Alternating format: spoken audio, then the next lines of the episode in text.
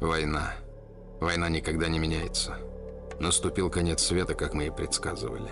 Слишком много людей, слишком мало пространства и ресурсов. Подробности никому не интересны. Причины, как всегда, чисто человеческие.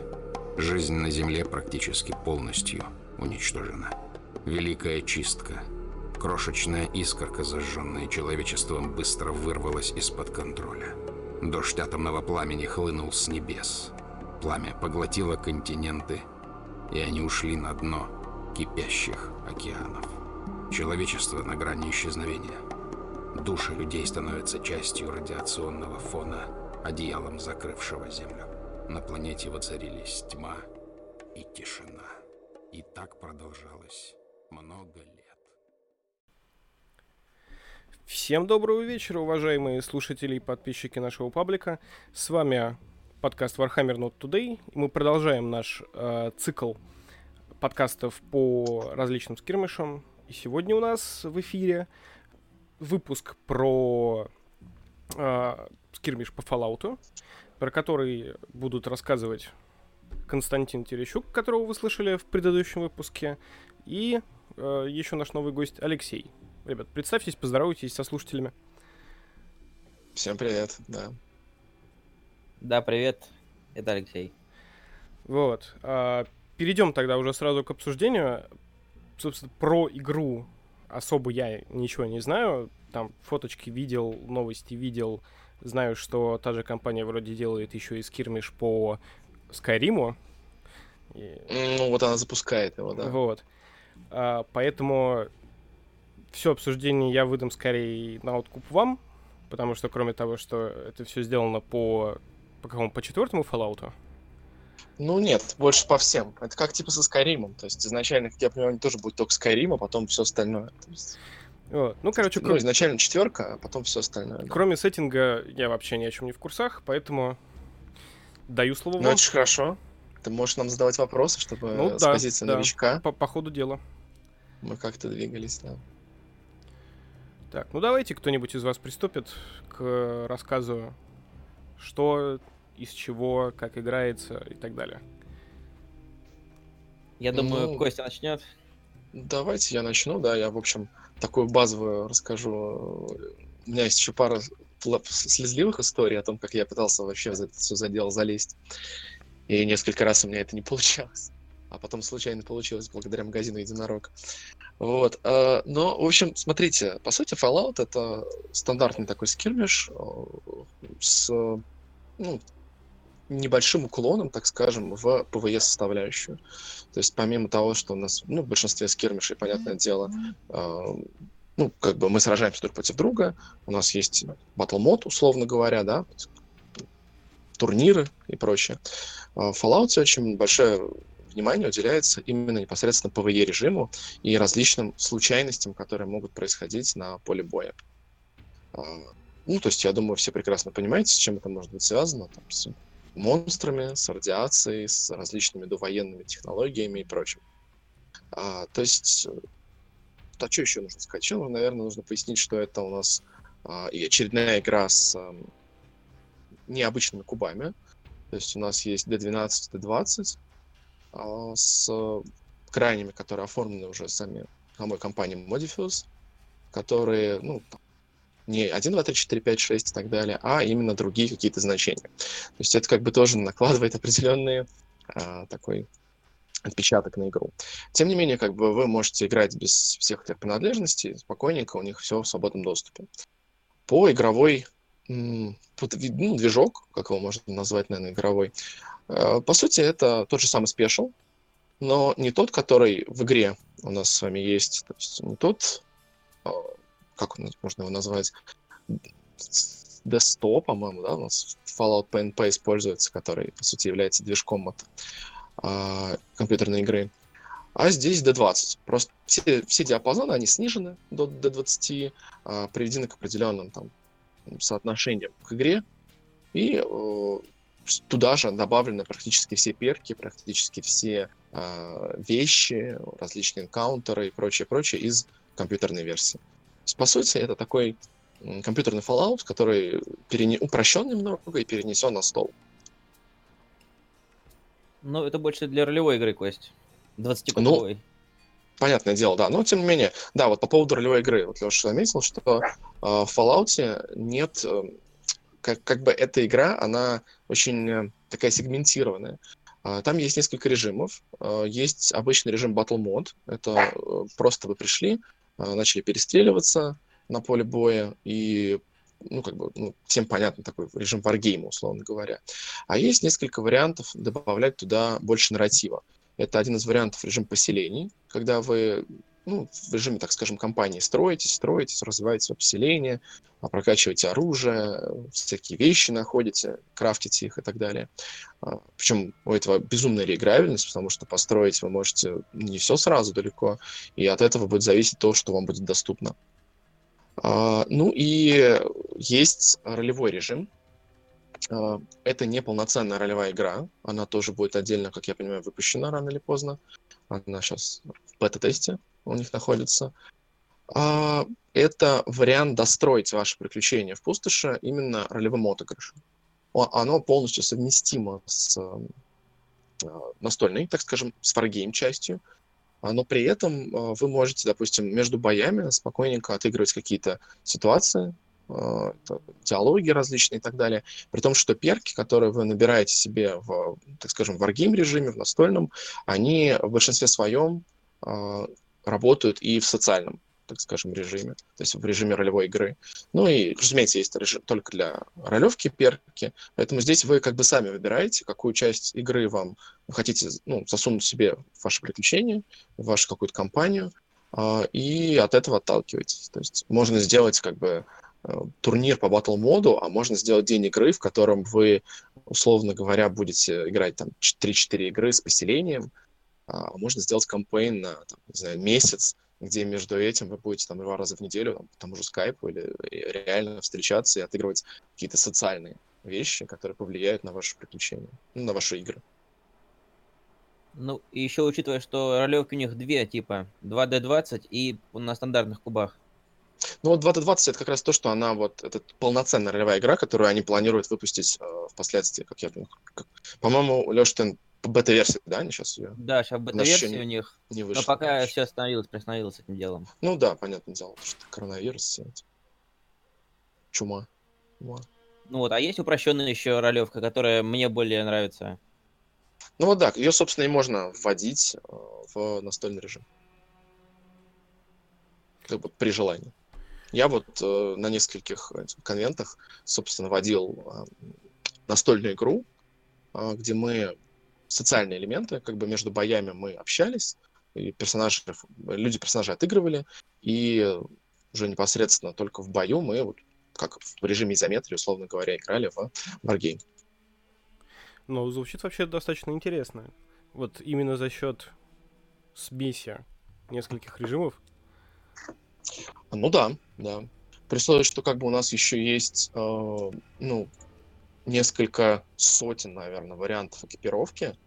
Разумеется, она, конечно, не всем доступна, да, там какие-нибудь крутые парни из Братства Стали никогда в жизни не возьмут в руки какой-нибудь гладкоствол, который там под палкой, условно говоря, патроник неприделанный. Но, тем не менее, у нас есть прям выжившие из убежища, да, главный герой там всех частей, они могут брать вообще весь эквип в игре, и как бы, ну, это огромный простор в сочетании с перками, в сочетании со всеми остальными вещами. Это, ну, огромное количество различных вариантов построения ростера и вообще игры. Ну, плюс, не забываем, у нас еще есть всякие препараты, у нас есть еда, у нас есть вещи, то есть, ну, я имею в виду именно одежда. Чего там только нету, короче. Все это так или иначе влияет на персонажа, позволяет его настраивать как-то, как вам больше нравится. И, по сути... Вы можете и в турнирный формат, как у нас в Москве, у нас, например, разрешены вещи. И можете взять очки, чтобы восприятие свое улучшить. Можете там взять себе, не знаю, какой-нибудь супер молоток, улучшить его и, короче, бегать там всех в ближнем бою раскладывать. А чего нету, это визивига нет в игре пока. Вот, пока это, кстати, хорошо получается, наверное. Ну, насколько я понимаю, по крайней мере, насколько мне это представляется там, по опыту с той же Некромундой, при наличии большого количества вот всякого варгира, там, докупных плюшек и прочего, с визивигом вообще становится немножко трудно. То есть одно дело — это там собрать вариант там с разными пушками, допустим, просто купив несколько коробок. А другое дело — это доп. Броня, там вот какие-нибудь гранаты, те же самые очки и прочее. Обычно это все, ну, типа на какой-нибудь карточке записано, да и все. То же самое, да, здесь карточки у всего эквипа есть, и как бы подразумевается, что вот если вы рядом условно ее положили, то она у вас есть. А что касается визивига, в игре, по-моему, в данный момент обязана быть отражена только силовая броня. И то, как бы, вы должны только базу силовой брони использовать. То есть, если у вас персонаж был на 30-ке, да, там, а силовая броня на 40-ке, вы обязаны сменить базу. Но, как бы, как мне кажется, все-таки быть, ну, прилично, более играть именно силовой броней. Взять миниатюры силовой брони, которых... причем каждая силовая броня своими правилами обладает, вплоть от до просто фрейма брони, то есть экзоскелета, до там X01 там, или любых других марков брони. То есть не все, по-моему, броники есть в игре. Я, честно говоря, не очень в них разбираюсь. Но много силовой брони. Как один из символов такого Fallout. С этим понятно. Что насчет фракций? Что сейчас есть, что планируют? Ну, по фракциям на данный момент... Сколько у нас их выпущено? У нас есть выжившие, у нас есть супермутанты, у нас... Кто там еще? Братство Стали, рейдеры. Братство Стали, рейдеры, да. Институт. Да, Институт. Что еще-то у нас? Господи. Ну, условно говоря, есть две фракции — звери и роботы. Но роботы как бы уже вышли более-менее, а звери там пока еще все как-то не могут выпуститься. То есть это отдельно играть зверьми и отдельно играть роботами. НКР, да, у нас сейчас вот в ожидании мы НКР. Да, НКР у нас планируется на зиму. Да, ну дай бог они не сдвинутся, конечно, потому что сейчас все сдвинулось, конечно, из-за этих проблем. Но очень, я вот прям очень жду НКР, чтобы за рейнджеров побегать. Анклав, кстати, еще. И Анклав, да. Анклав. Пару месяцев ждать еще, 2-3. Да, Анклав, например, на том же Miniature Market уже в предзаказе. Все базовые наборы Анклава уже есть. Так, а у меня тут вопрос. Гули есть и куда входят? Гули к монстрам. То есть фракция зверей, вот туда входят все гули, там, светящиеся гули, обычные, и слабые, и жирные, светящиеся. Все вот это все есть. И там такая механика, что вот как у роботов, так и у зверей, что вы берете... Можете взять любого персонажа из любой другой фракции, да, и, ну, по-моему, супермутанты не могут, или я, может, что-то путаю, по-моему, механистам не могут быть супермутанты, чтобы роботов ввести, но не суть. Короче говоря, вы берете этого персонажа, даете ему специальный перк, который переводит его за фракцию роботов или за фракцию зверей, и, соответственно, он получает определенные преимущества и определенные недостатки, то есть он, например, не может больше считаться, ну, частью той фракции, в которой он был, то есть получать ее бонусы, там, так далее. Но при этом он начинает набирать себе соответствующих роботов или зверей в ростер и бегать с ними. Типа, по-моему, у зверей вот у нас товарищ Цинк играет, и там есть возможность, например, стрелять этими стимуляторами в своих зверей. То есть лечить своего, там, когтя смерти, там, еще кого-нибудь, своих этих гулей. Там как бы есть свои комбо, Илья. То есть ты можешь, например, взять персонажа, взять ему перк-гуль, взять к нему светящихся гулей, которые будут давать... Ну, они бьют радиацию вокруг себя, а радиация лечит гулей, как известно. И, соответственно, от этого играть. Значит, у тебя главный персонаж, он будет практически такой очень жирный и постоянно лечится. Блин, вот это звучит прикольно. Даже здесь, короче говоря, можно очень по-разному каким-то образом что-то придумать. Это, как бы, наверное, сложно для новичков, потому что вы...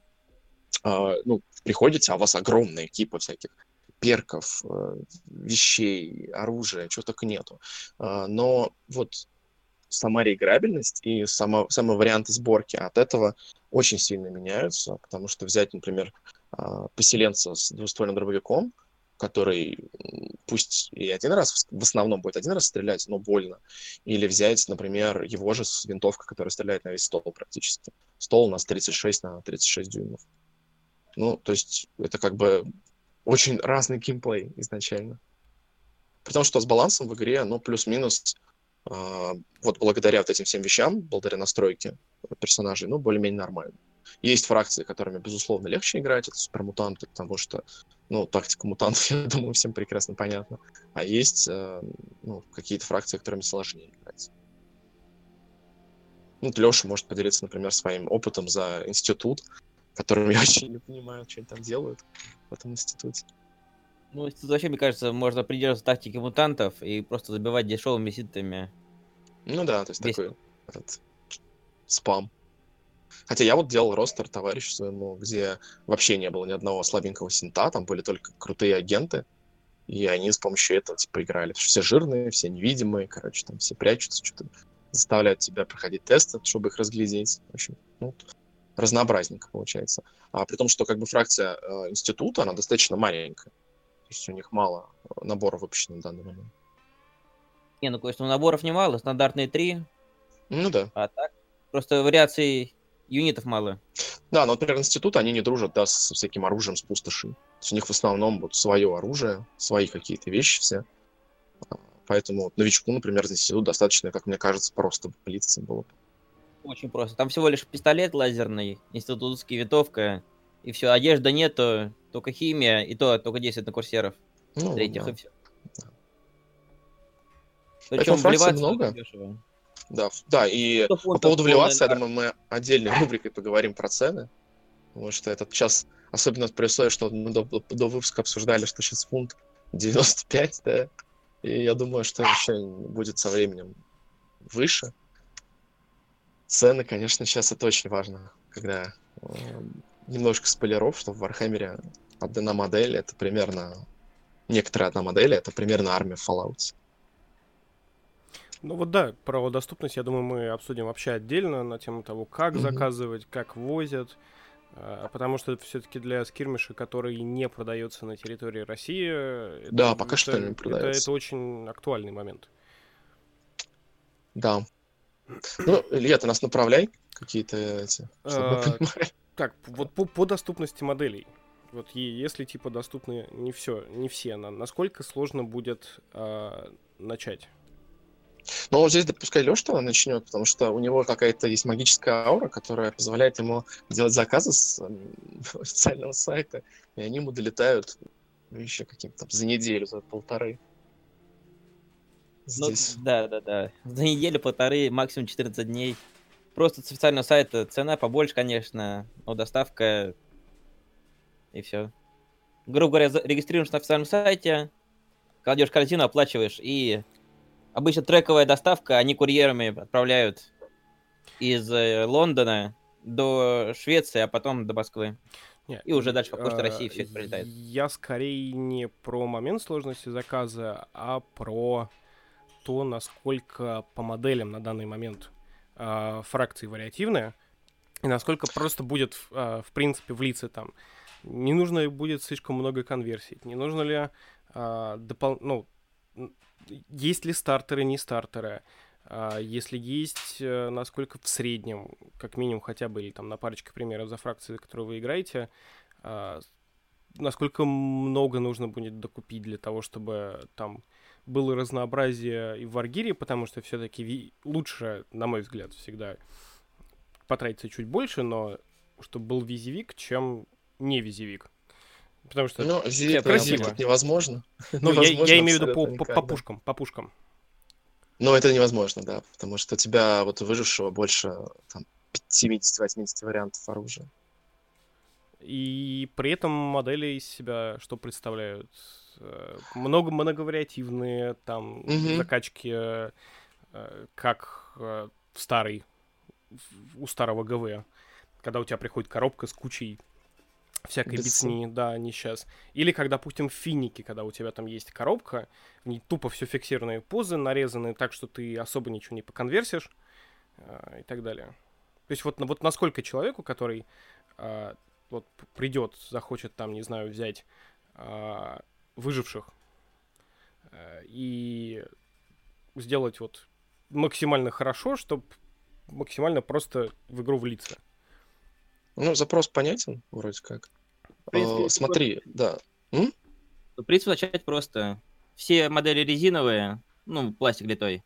2-3 части, то есть рука, база и туловище обычное, стандартное. Сейчас, а резина в плане смола? Смола. Да, не PVC, не как легион. Нет, с PVC есть, но об этом я попозже расскажу, когда про стартера буду рассказывать. Угу. То есть, в принципе, у них сейчас последняя, вторая, третья, сейчас четвертая волна уже идут армиями, то есть вторая волна — это армия рейдеров, третья — армия института, четвертая будет — это анклав. Соответственно, берешь 3 коробки, в ней уже идет карточки сразу, если бонусом, ну, если берешь сразу 3 коробки с официального сайта, сразу идет коробка с картами, которые нужны, и больше ничего для начала не надо. То есть выбираешь армию, и все. То есть 3 коробки основных — это герои, обычно 3 юнита, основные войска — это 8 юнитов, 7-8, и дополнительные войска около 5 юнитов. Причем на старте, каждый раз, когда фракция выходит, очень выгодно у них на сайте идет акция. По-моему, около 100 фунтов, короче, всегда это стоит. Полностью вся фракция одним бандлом, да, и как Леша вот сказал, все карточки. То есть карточки, они есть и бесплатно, но как бы их много, этих карточек, и смысл вам их печатать, если вам их бесплатно положат. И там достаточно серьезная, получается, скидка на то, чтобы вот эту фракцию всю целиком купить. Вот. Что касается стартера, то... Есть большой стартер игры. Вроде как ходят слухи, что будет таких стартеров несколько. То есть вот они уже некоторое время говорят о том, что будет стартер, вот как в трешке, в третьем Fallout был Механист против... Как эту бабу звали, Леш, не помнишь? Неберника. Да, вот эта, которая повелительница муравьев, короче. Вот, и будет, типа, вот этот стартер тоже еще один, как вариант, начать играть. То есть роботы против зверей. А стартер у нас... Это он, короче, я его называю дешевым влетом в игру. Почему? Потому что там вот как раз миники, они PVC. То есть они вот этот вот пластик, как вот, причем он среднего качества, он как в настольных играх используется. То есть у вас будет прикрепленная уже миника к базе, она такая гнущаяся будет и так далее. Он по миниатюрам, он немножечко... Но бывает хуже, бывает сильно хуже. Я видел, когда приезжала, прям сильно качество, чем смоляные миниатюры. Ну, то есть, например, вот когда у меня есть выжившая смоляная и выжившая с PVC. И у PVC-шной, например, нос плоский, а у выжившей смоляной она прям вот, ну, как хорошая моделька из смолы. То есть у нее вся детализация очень высокая. Вот. Но при этом стартер стоит очень дешево. То есть стартер стоит в районе... Ну, когда я покупал, стоил там 4, там, 5, там, 5,5 тысяч, в зависимости от курса. Туда входят, по сути, две базовые армии. Да, туда входят эти выжившие, которых, по большому счету, достаточно для игры на 500 очков, как-то новичковый формат. Там даже больше, наверное, можно сделать спокойно. И там супермутанты идут. А там также набор кубиков, который вы можете отдельно приобрести, а можете вот как раз в стартере, то, чем он выгоден. Там единственный вариант получить физическую книжку правил, то есть там книжка, они в виде такого журнала, короче, сделаны из 50-х. Там журналы, там, то есть книжка правил общая, книжка правил для нарративной игры, кампейн-бук, и линейки, то есть здесь можно играть в игру с помощью базовых линеек, то есть это 2, 4, 6, 8 и до 12 дюймов. Соответственно, цветам на карточках, чтобы люди не парились с измерением. Там прям написано, что вы ходите, например, на красную. Красная — это 6 дюймов. Ну, вот мы, кто давно уже играем, я как бы уже не парюсь, я просто двигаю по рулетке, и все. Вот. И там еще, ну, мат, типа бумажный, ну, это такое для тех, типа, стартануть прикольно, может быть. И что там еще-то? Маркеры состояний, маркеры жизни. Да, и все маркеры, да, которые нужны для игры, бумажные. То есть они местами не очень удобные, местами нормальные, то есть точки там для миссии есть, там всякие вунды, вот это вот все отмечать, все вот это там. Там картончик так нормально вообще нагружают. Карточки еще самые базовые. Да, и карточки, да. Корпоративом, со всеми остальными компаниями. Да, там для квестовой, система квестов в этой игре есть, когда ты идете на миссию, да, не батл-модовскую, то есть не турнирную, вы берете с собой квесты, например, да, которые дополнительные точки на столе создают, которые там так и сделана карточка, что видит, короче, ваш противник видит только нарративное описание, а что вам надо сделать, видите только вы. Вот. И есть даже кампейн-буки, которые вот как в первом-втором Fallout прям чуть ли не слайдами вам сообщают, что вообще случилось, короче, с вами, какие события произошли за ваших действий. Вот, но немножко мы отклонились. Еще стартеры. По стартерам еще есть корбоксы. Корбокс фракции — это примерно 6-7, там, 8 миниатюр базовые для вашей фракции. Это, например, вот у выживших там из четвертой части, это Престон Гарви, вот эти все бабуля там, Струджес и прочие, там несколько поселенцев просто, ноунеймов. Вот такой вот набор, да. И там как раз в первой волне там они вот это поменяли, могут быть еще карточки, у кого-то могут уже их не положить. Ну, а сейчас они есть в бесплатном доступе, как бы. Всегда можете их скачать. И вот у каждой фракции есть такая коробка. То есть у Института такая коробка, там, по-моему... Леш, что там у Института? Института курьер, этот, ученый единственный, 4 синта обычных и 3 старых. Ну, и 2 вот, вторых. Да. У этого самого, господи... Как кто там еще? У рейдеров там несколько психов, рейдеры-ветераны, рейдерша-ветеранша одна в поселовой броне, потом эти рейдеры, короче, которые аутлав, которые типа крутые в кожаных куртках такие, ну и так далее. Да. То есть, как бы, ну, стартеры типа достаточно удобные. По сути, покупая, например, тоже Братство Стали, купив стартер и к нему купив Паладина Дэнса, там сет из 2 героев и этого летающего глаза, то, по сути, вам, ну, для старта ничего больше не нужно. Вот вам ростер на 700 очков, 750, вот, пожалуйста, вперед играйте. Никаких проблем у вас не будет. И это где-то стоит, ну, порядка 3000 рублей, там, 4. Это вот стартер плюс, там, 1000 рублей, наверное. Ну, может, чуть дороже из-за курса герой. Ну, то есть, любая армия на старте, ну, десятка. Это вот полноценный релиз, ну, все миниатюры вы купили. Ну, плюс-минус. То есть, выжившие, конечно, дороже, там, дофига.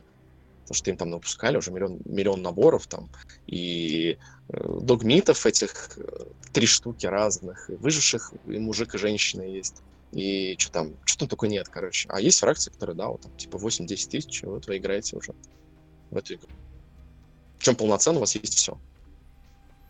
Ну давай вот так, 100 фунтов, и у тебя есть все на релизе. Вместе с картами, да. Вместе со всем-всем-всем. И с промо-фигуркой, которая отдельно стоит 1200. Ну да, вот еще есть, они каждый раз, когда выпускается новая волна, они промо-миниатюру кладут. Там это сначала Нюка Гёрл была, потом Таинственный Незнакомец, потом Механист, а сейчас я даже не знаю, кто там будет. А, этот Ларенс Кэббот с 4-й части, по-моему, будет. Следующий. Да-да, Кэббот, а следующий будет уже рейнджер-ветеран НКР. Да. Вообще, кстати, поэтому вот типа ворваться в игру очень тяжело. А по конверсиям у них есть там сеты небольшие для конверсий. Но я, например, вот у меня роботы вообще все конвершены. У меня армия роботов. Я прям взял этих протектронов. Сейчас вот себе делаю тела, чтобы у меня был протектрон, который вот, типа, Кока-Колу разносит, протектрон, который там самогонный аппарат, типа. Потом мы с супругой красили протектронов там в Фиста из Нью-Вегаса, в медика, в пожарника, в полицейского, короче, и там все немножко перед шляпой я им там повесил. У меня, например, все мистера Хэнди, они типа под ветеранов, короче, войны с такими с фуражками, короче, ходят. Звучит все прикольно. С промо-моделями, кстати, это вот, опять же напоминает некоторые другие скирмыши. Ну, это там тот же Финик. И приятный момент то, что двухигроковый батлбокс, он все-таки дает возможность стартануть прям сразу. Потому что в том же... Ну, по сути, да. В том же Финике же главная проблема в том, что ты купил батлбокс на 2 человек и типа... И еще докупи. И еще. И еще. Хоть террейн кладут. Причем там в старте, например, есть Паладин Дэнс. Ой, Паладин Дэнс, господи, Паладин Годдард, аспирант Годдард. То есть, по сути, ну, типа, он по сюжету, как бы, ну, зачем-то они то положили. За ним охотятся все игроки за Братство Стали, потому что он, ну, по правилам очень интересный. А, по сути, если вы играете за выживших, то вы просто минимально его переделываете. Ну, там голову можно поменять, да, или какие-то еще, ну, там, визуальные изменения сделать. И сделать из него себе выжившего в силовой броне. Или, например, сделать для рейдеров, да, там. Сможете взять, например, тех же выживших, перепилить их там, ну, то есть по конверсии сделать из них тех же рейдеров или сделать там каких-то особенных, да, там, выживших, да, там, сейчас вот в Fallout 76 вышли китайцы, там, миссии с китайцами, и вот можно сделать китайцев, почему бы нет, долепить им немножко, вот у вас будут поселенцы-китайцы. Вот, насчет конверсий, а в каком масштабе фолловские миниатюры...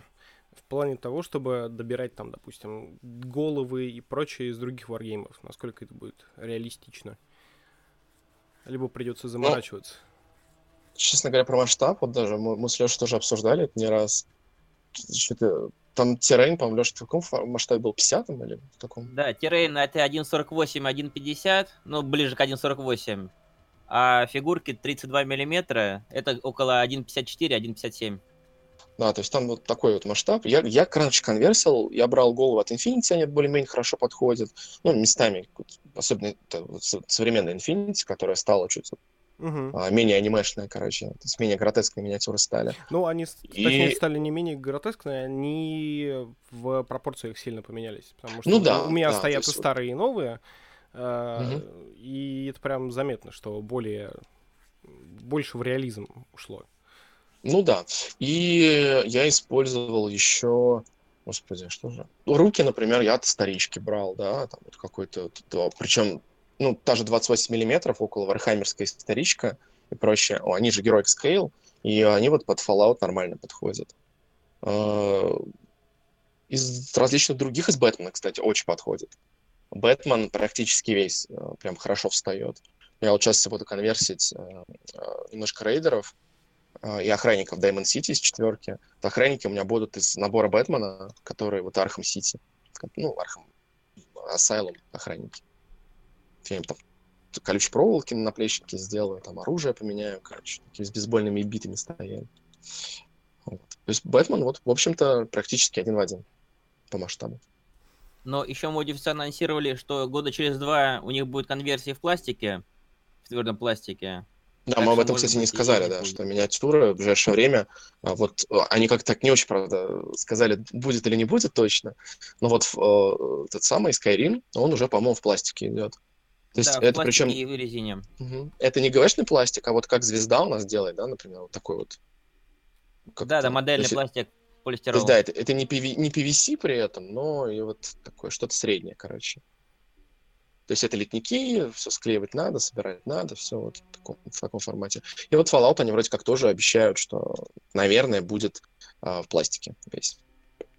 Ну, когда-то. Они не наверное говорят, они говорят, что он будет с вариантами конверсии, но когда-то это будет не скоро. Да, но не скоро очень. Пластик это всегда хорошо, да. Так, а что по поводу частоты выхода релизов? Потому что я сейчас залез на сайт Modiphius, потому что название показалось очень знакомым и да, не ошибся.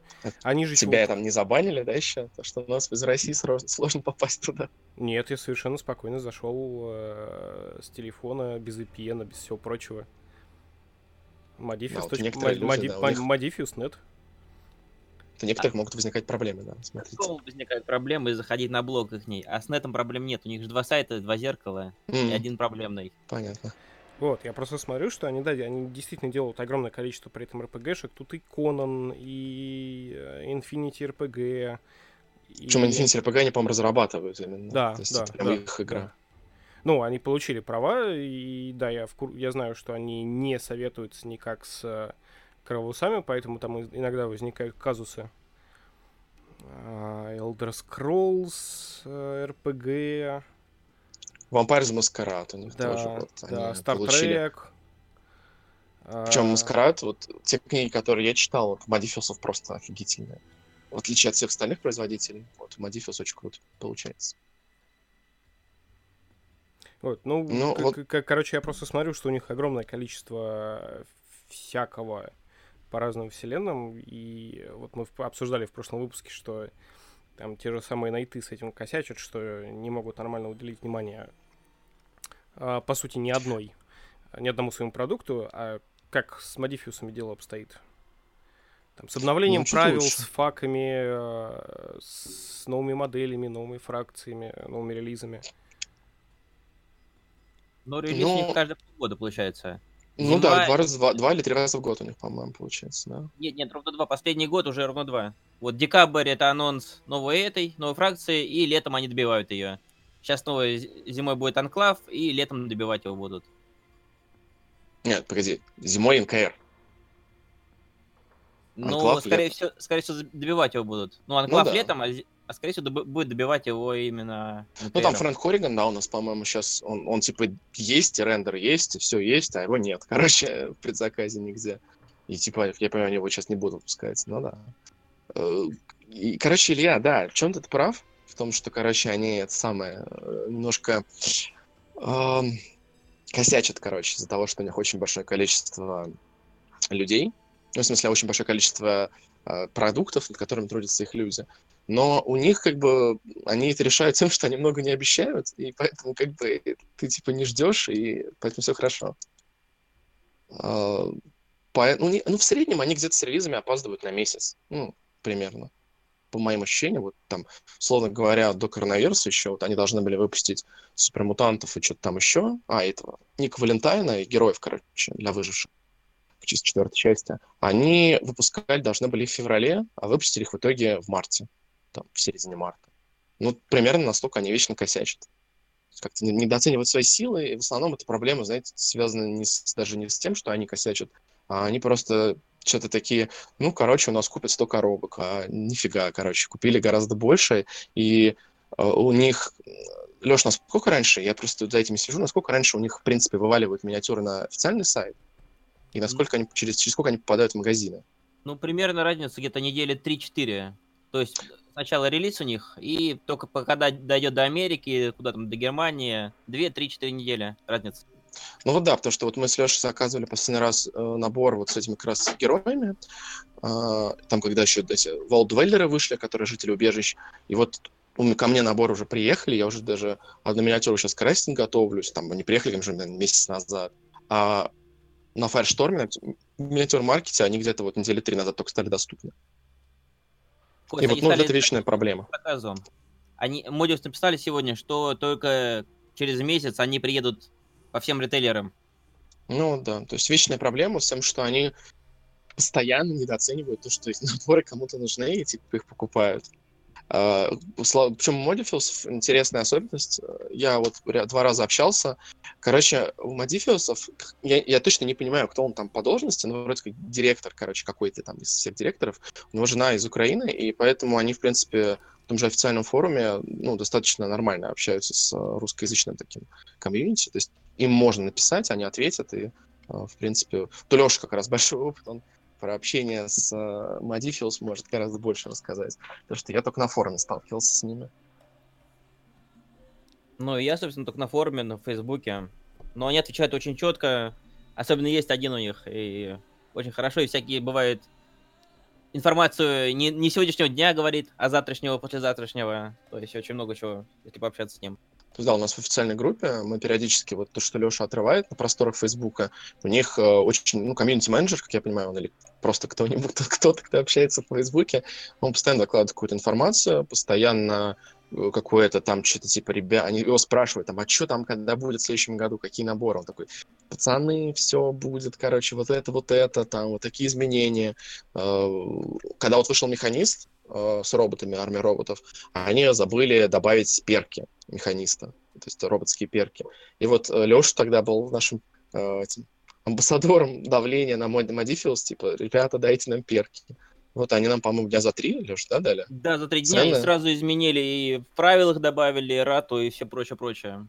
Да, вот это вот мы постарались, короче, поэтому все игроки за роботов должны быть нам благодарны. Как раз после этого и всплыло, что у них планируется набор роботы против зверей отдельный. Да. Причем, Илья, вот ты как раз спрашивал про конверсии, да, в прошлом блоке у нас. Смотри, что такое армия роботов? Ты примерно представляешь, как выглядят роботы в Fallout? Да. Вот смотри, короче, возможно, ты не играл в 4, там есть дополнение «Автоматрон», где ты, собственно, крафтишь этих роботов, там из говна и палок. Так вот, короче говоря, они сделали в настолке то же самое. Ты берешь ноги от одного робота, суешь ему тушку от другого робота, от третьего робота голову, туда любое оружие, которое от любых роботов подходит. При том, что если ты играешь механистом непосредственно, то ты можешь вообще любое оружие в игре. То есть, условно говоря, собрал робота из того, что было, примотал к нему скотчем пулемет и отправил его сражаться. И, типа, простор для конверсии, и, ну, в моем случае это магнетизация, он просто глобальный вообще. То есть у меня все протектроны, они со сменными ногами. Я вот делал, например, протектронов с шасси от охранобота, центрибота, у которого огромное шасси, такие гусеницы огромные. И, короче, туда их доставлю для того, чтобы, например, узкие проходы закрывать. Или чтобы там взорваться сильнее и так далее. То есть много таких вот интересных вещей можно придумать. Но опять же, роботов они планируют еще сделать в пластике со всей конвертацией. Так как у них робомозга еще нету, хотя да. Он в картах есть. В общем, да, я мечтаю, чтобы они реально добавили все-таки эти головные уборы для роботов, потому что это очень-очень клево. Когда вот там протектрон-шериф, он в шляпе ковбойской, там, или протектрон-медик, он типа с головой медика, там, по намке ходит. Они выкладывали фотку, что мистер Хэнди уже со шляпой такой английской цилиндре. Вот, то есть, опять же, фотка да. Такая чья-то слита. Очень-очень круто, да. Поэтому вот у них с общением, в принципе, и с тем, как они вообще поддерживают комьюнити, довольно все неплохо.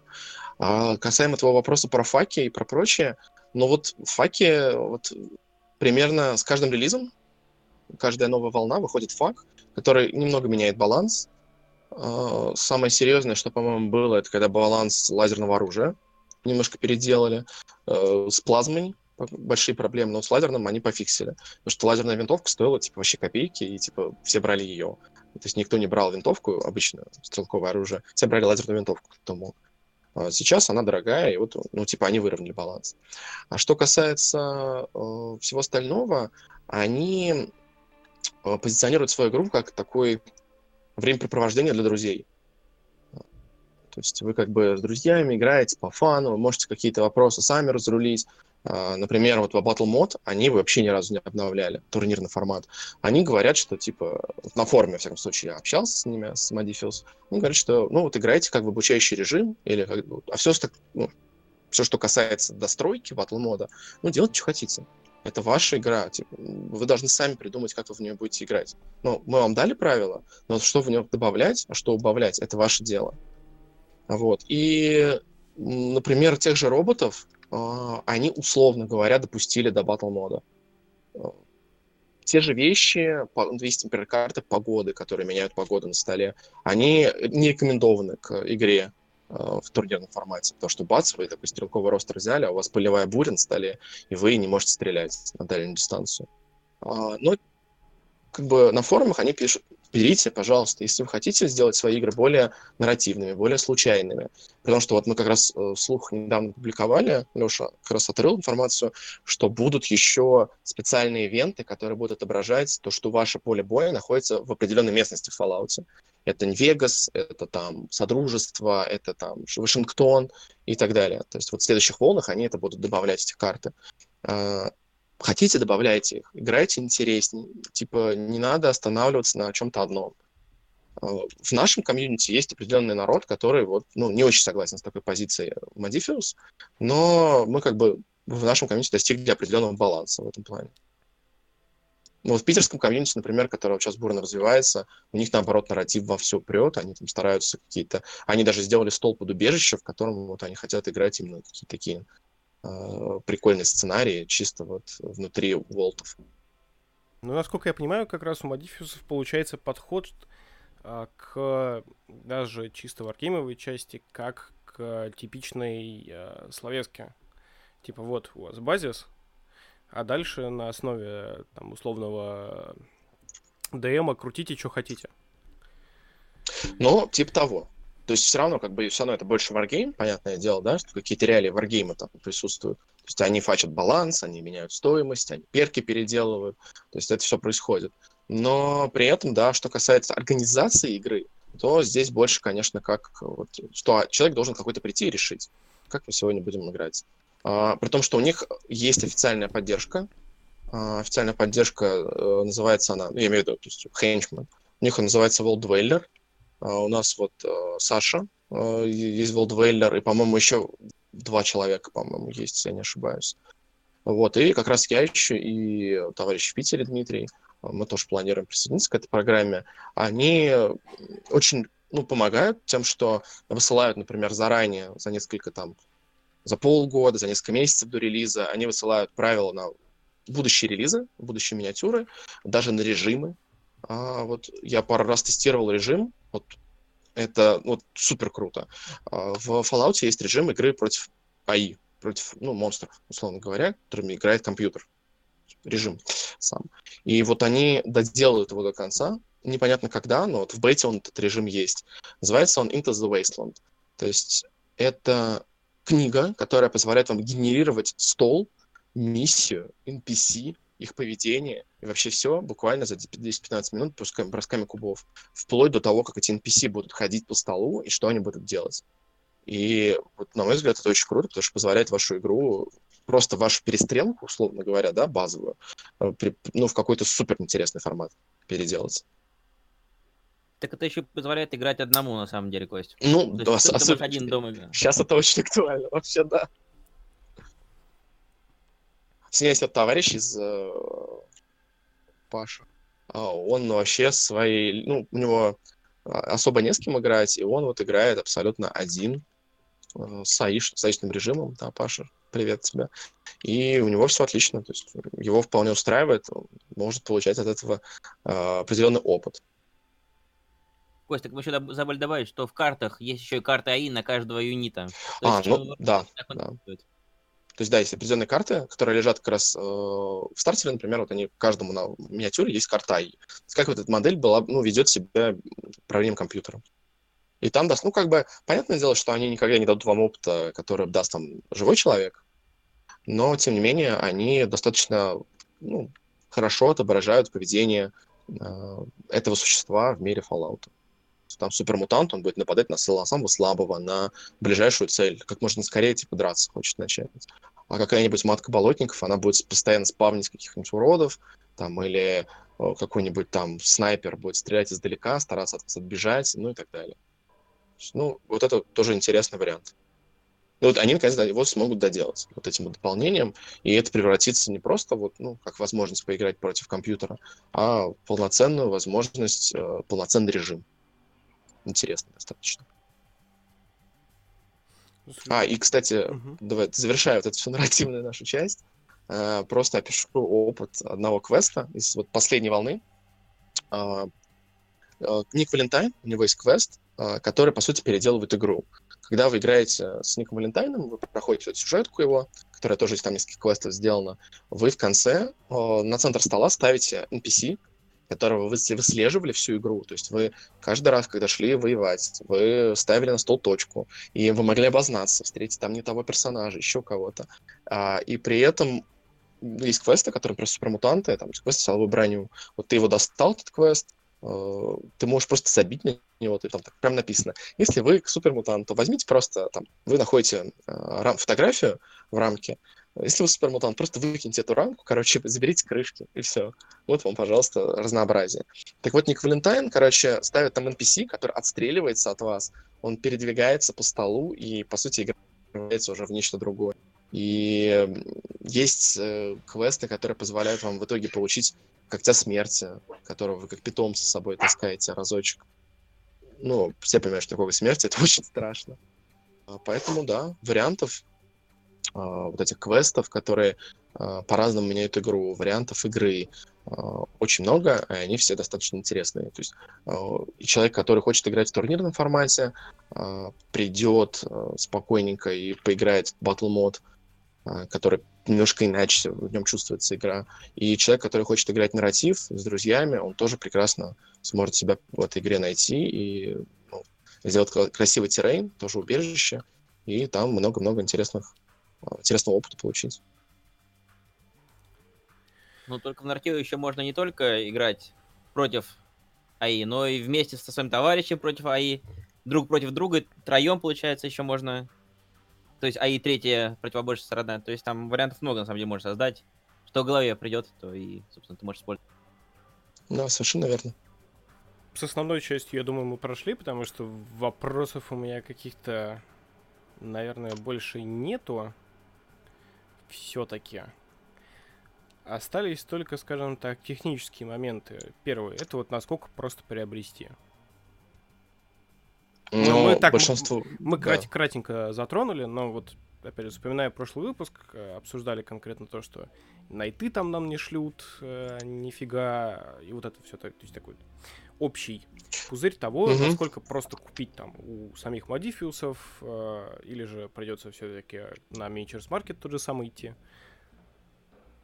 Ну, Леша, по-моему, писал Modiphius, заказывайте, берете, заказываете, и все, и долетает очень быстро до России.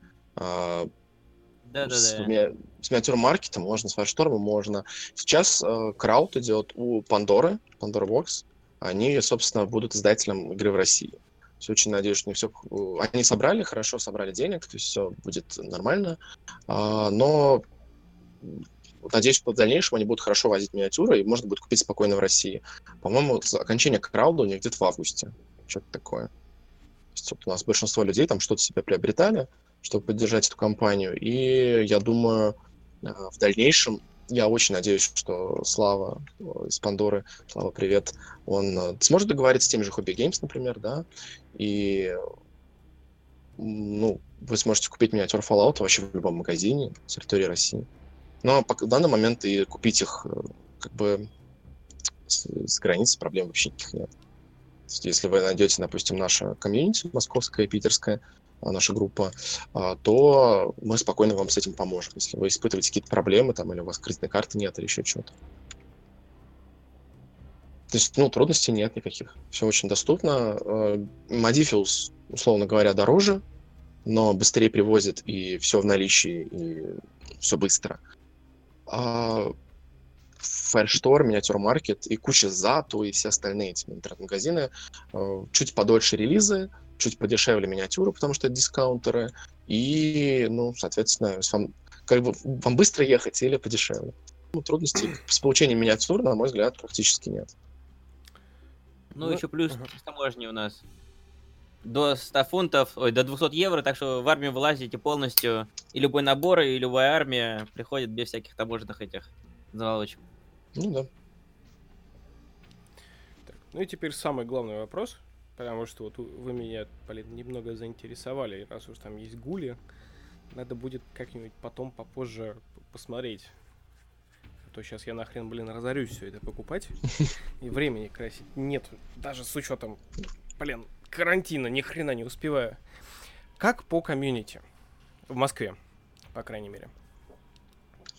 Ну, в Москве, честно говоря, до тех пор, пока я не начал пинать людей, у нас вот как раз были Саша, небольшое комьюнити было в клубе, господи, Warmaster, по-моему, пока там вот эти всякие у них личные дела не начались, но тем не менее. Короче, комьюнити в среднем, ну, человек, наверное, 20-30 у нас есть. То есть вот Леша, например, он не из Москвы, но он постоянно к нам ездит играть, и террейн очень клевый делает, очень крутые работы у него. То есть в Питере очень бурно развивается комьюнити, у них там тоже человек уже под 20 желающих. Но я думаю, что с комьюнити главная проблема, смотрите, на Западе очень любят 3-й, 4-й и все остальные Fallout, то есть новые. Наши комьюнити очень любят первые 2 части. И поэтому это вызывает определенный, ну, негатив по отношению там, к 4-ке особенно.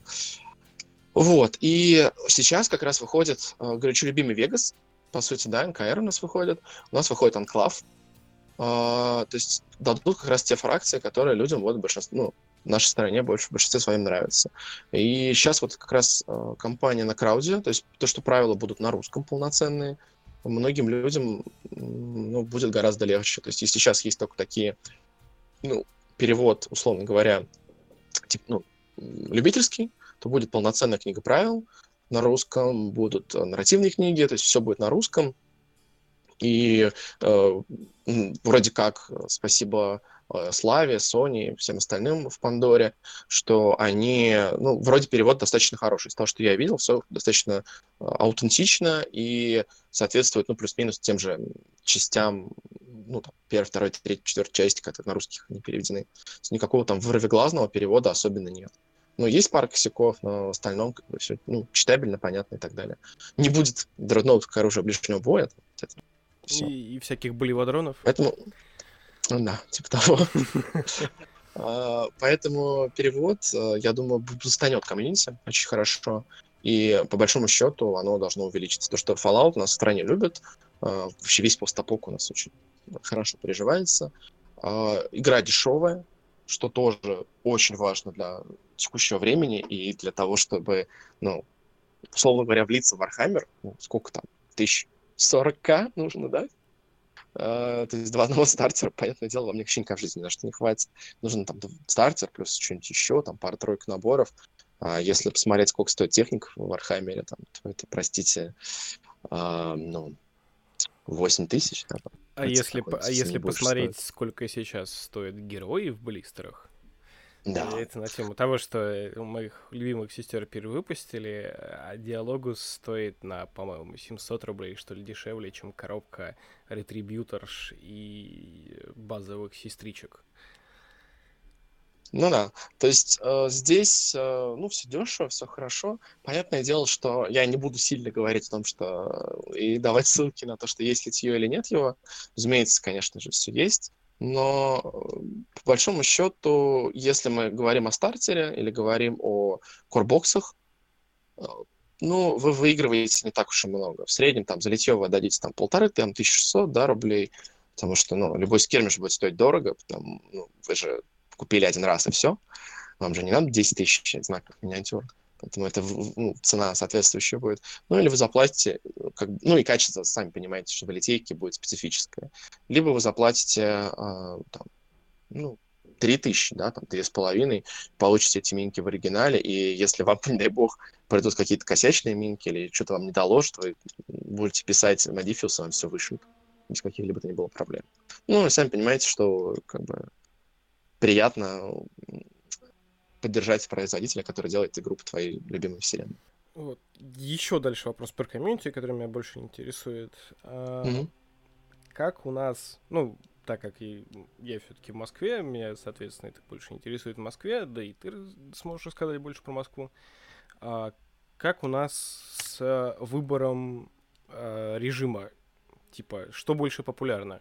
Батл-мод или все-таки кампейны? Ну, ты сам знаешь ответ, я думаю. Я надеюсь... Москва для спортивных. Я надеялся на кампейны. Ну, здесь мы немножечко захомрулили Battle Mode, то есть у нас доступно, как я уже говорил, немножко нарратива туда, да, мы запихали, чтобы было поинтереснее, чтобы разнообразнее было, то есть те же вещи добавили и так далее. Но большинство игроков почему больше склоняется к Battle Mode? Я как организатор турниров, и Дима в Питере тоже, мероприятий различных, и Саша один раз тоже там несколько раз проводил. Почему в Москве проще сделать турнир?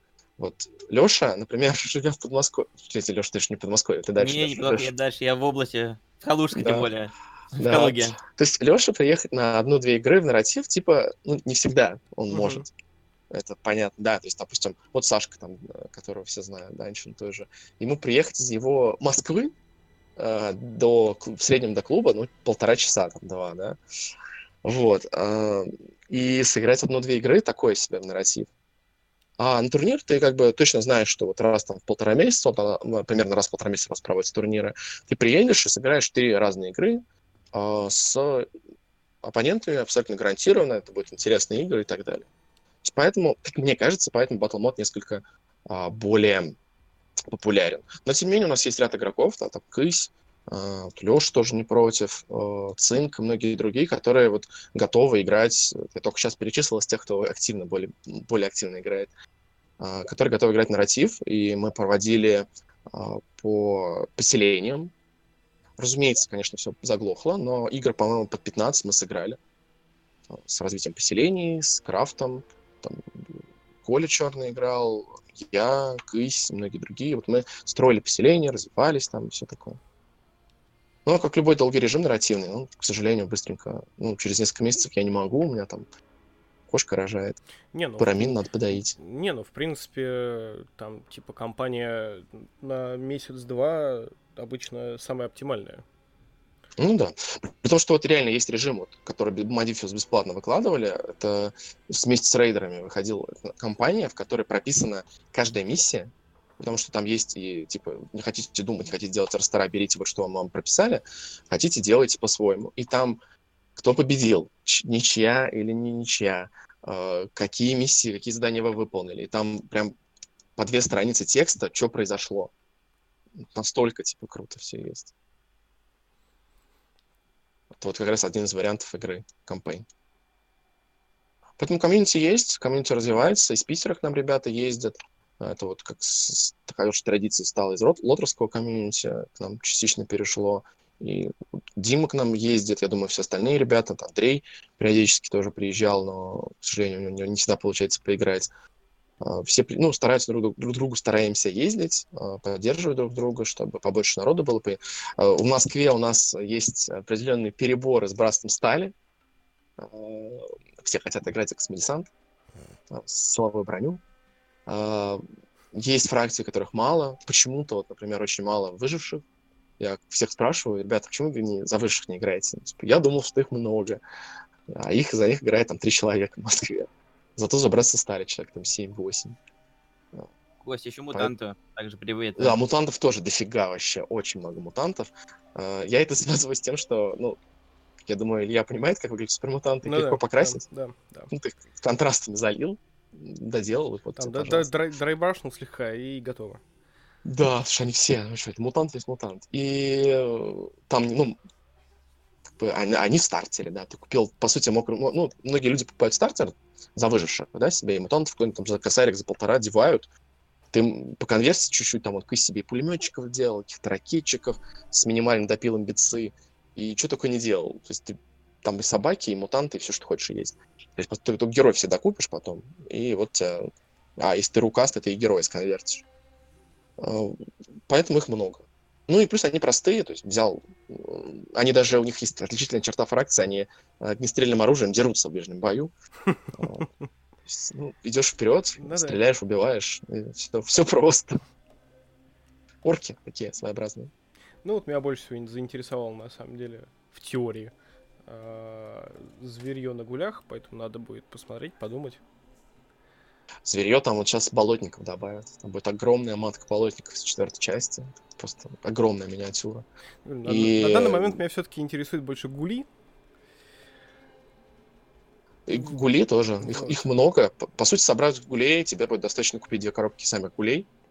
Ну, которые там сколько, Леш, не помнишь, сколько их там? Там всего в коробке. 2 светящихся и 3 обычных. 5 гулей в коробке. По сути, себе 2 коробки будет достаточно, и какого-нибудь героя к ним докупить, любого, который тебе нравится. Там, допустим, того же выжившего из убежища, да? Там, свернул не туда, стал гулем, и привет. Или с рук взять миниатюрку кого-нибудь, и все, и проблем нет. Да, коробки гулей.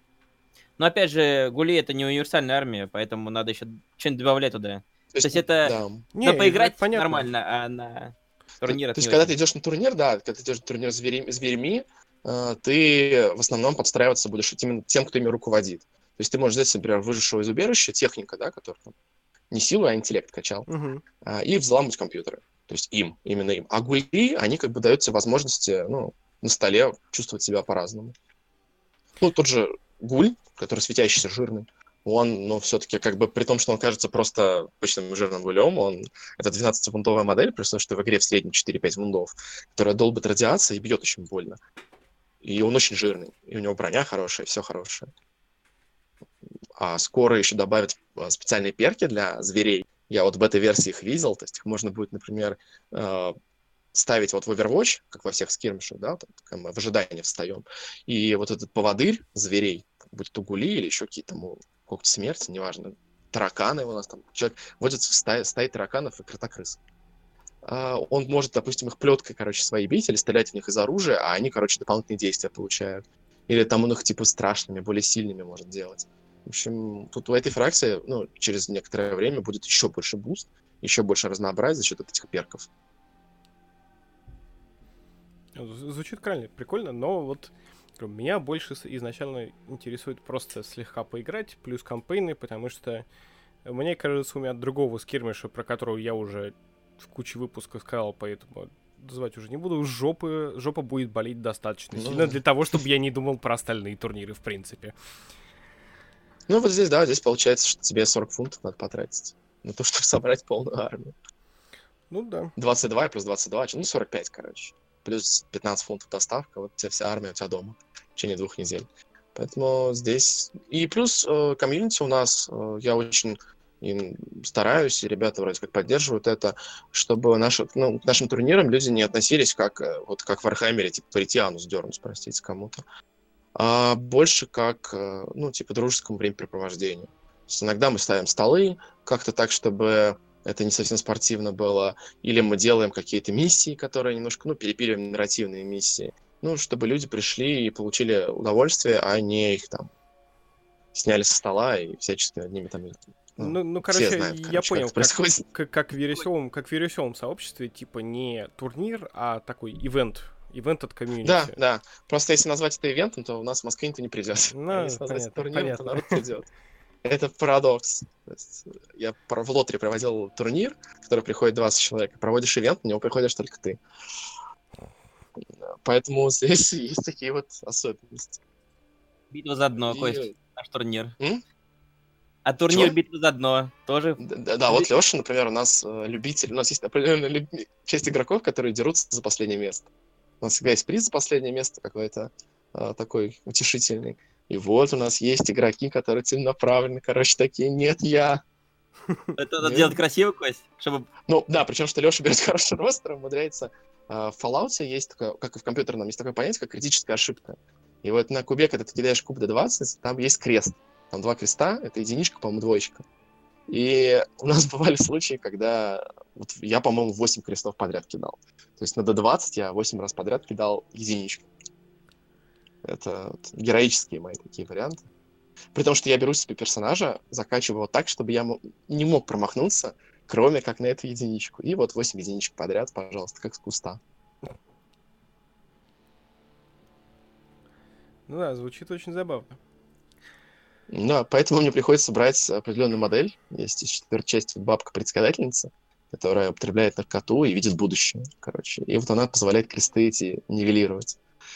И я без этого вообще на стол не выхожу. Так как если я возьму кубы и на меня нападут вампиры, то я, скорее всего, смогу их уничтожить своими кубиками. Так, ну, я думаю, мы обсудили, в принципе, практически все, что было возможно. Вот, насколько я понимаю, каких-то забавных казусов, как из прошлого выпуска с кнайтами и досылом, особо нету.